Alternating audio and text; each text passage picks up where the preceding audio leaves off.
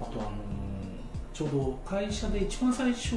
証券会社に入社されたということなんですけど、はい、あの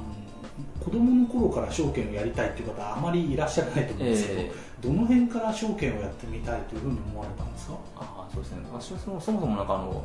小売企業あの小売が希望というのが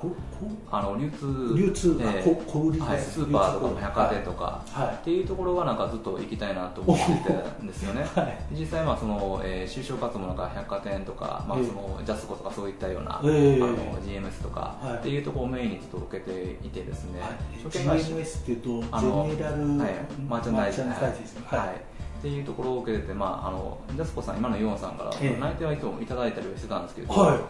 らなんかあのひょんなことなんですけど、まあ、これもやっぱご縁なのかもわからないですけど、まあ、あの大和証券からいきなりその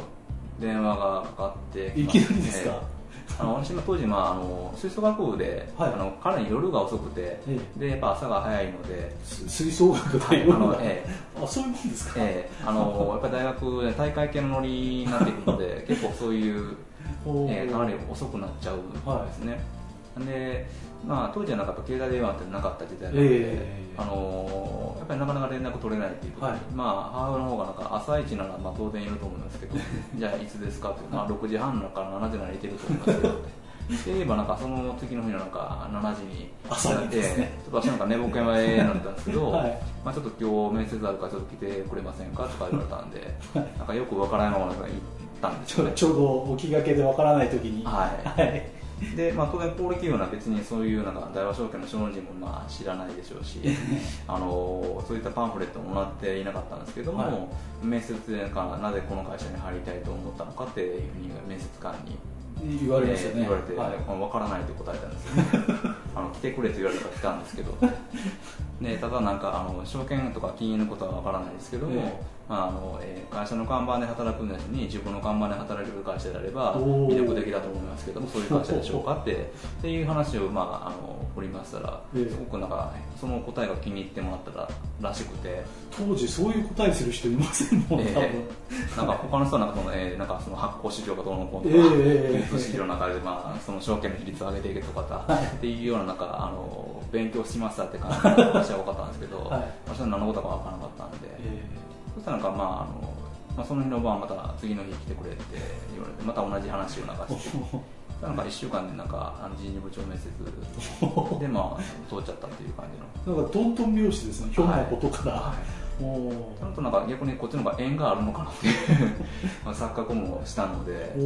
で、まあ、ちょっとじゃあイオンジャスコじゃなくて、まあ、やっぱり証券の方がっていう、まあ、神様がいるとすれば神様のそういう導きなのかなっていうふうに錯覚して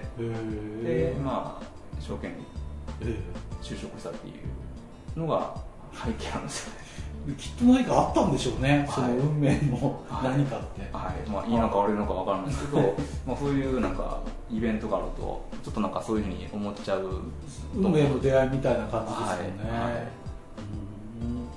それで、えー、証券の道に入って、はい、IR の方がだんだん面白くなってきて、はい、いうところなんです、はい。まあ、あれがなかったのはまた違う道なのかもわからないですけど。新規のお客さんをつかむ工夫っていうのは現在どういったことをされてるんですか？そうですね。あのやはりその、まあ、値段ありきっていう時代ですので、はい、あの単純にその値段だけで勝負してなんかいいものできるかっていう時代ではないと思うんですけども、はい、まあ、そういった意味でやっぱ口コミっていうのかまあ、紹介っていうのがすごく重要になってくるのかなというふうに、えー、い。うふうに思います、でそういった意味でなんか、まあ、今どこと付き合ってるのかとかっていうところはあのある意味なんか自分の信頼度を上げるツー。ルにはなると思うんですけども、逆にそういった企業と付き合いがまあ実際あるので、えー、あの私を通じてそういった企業に、まあ、あの先ほど話したんですけど営業できる一つの、ね、口コミを起こせるあの媒介になれると思うのでその数がちょっと増えれば増えるほど、まあ、N の事情になっていくみたいな感じのそうですね、はい、あの自分自身を売り込むことと、はい、こう会社そのものを売り込むことっていうことですね、はい、はい総川さんが行けば行くほど会社の名前もあのお付き合いしてる会社の名前も売れるし、はい、ああの総川さんねって総川さん自身の名前も売れる、はい、いいですね、えー、いう形でちょっと中のここ3か月は、まあ、はい、動いていきたいなというふうには思ってるんですけど。はい。何かこうアピールしたいとか言いたいっていうことってありますか？なかなかちょっと振られてなんか言いたいことってなんか難しいんですけど まあやはりその今の、まあ、経済とかなんか見てみるとやっぱり元気がないなっていうのが、はい、すごくなんかあの肌で感じることなんですけども、はい、まあ、元気っていうのはなんかあのやっぱり自分で起こしていかないことには、はい、元気が出ていかないので。は。い。そういったなんか不景気不景気って、まあ、声は大きいんですけどもまだ自分が元気にあの営業というか、まあ、接していくことによって、まあ、その企業の付加価値もなんか上げていける、まあ、方法も一緒に考えていければ、はい、まあ、みんなハッピーになっていけるとその数がまあ多ければ多いほど日本も景気が良くなっていくんじゃないかなと。っていうのを思いますので、はい、まずはなんか自分からっていうのがまず、えー、アピールですね。おいいですね。はい。どうもありがとうございました。ありがとうございました、はい、あの笑顔の絶えない総川さんでした。今日の起業家は当然カンパニー総川正則さんでした。当然カンパニー面白い名前ですよね何をやるのも当然だ。何かできて当然だ。というような意識が非常に込められている感じがします。また名刺もですねプロフィールがしっかり書かれていますしなかなか面白い活動をされています。企業の中の内容をよく知っているから IR コンサルティングができるわけで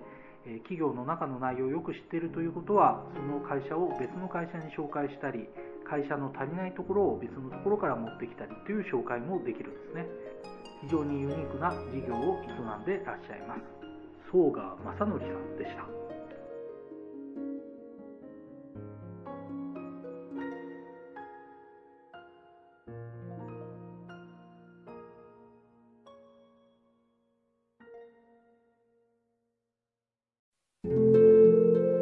送客営業インタビュー。今日のインタビューはこれでおしまいですが起業家の挑戦はまだまだ続きます。送客営業研究所インタビュー木村直義でした。あなたに良いことがたくさん起きますように。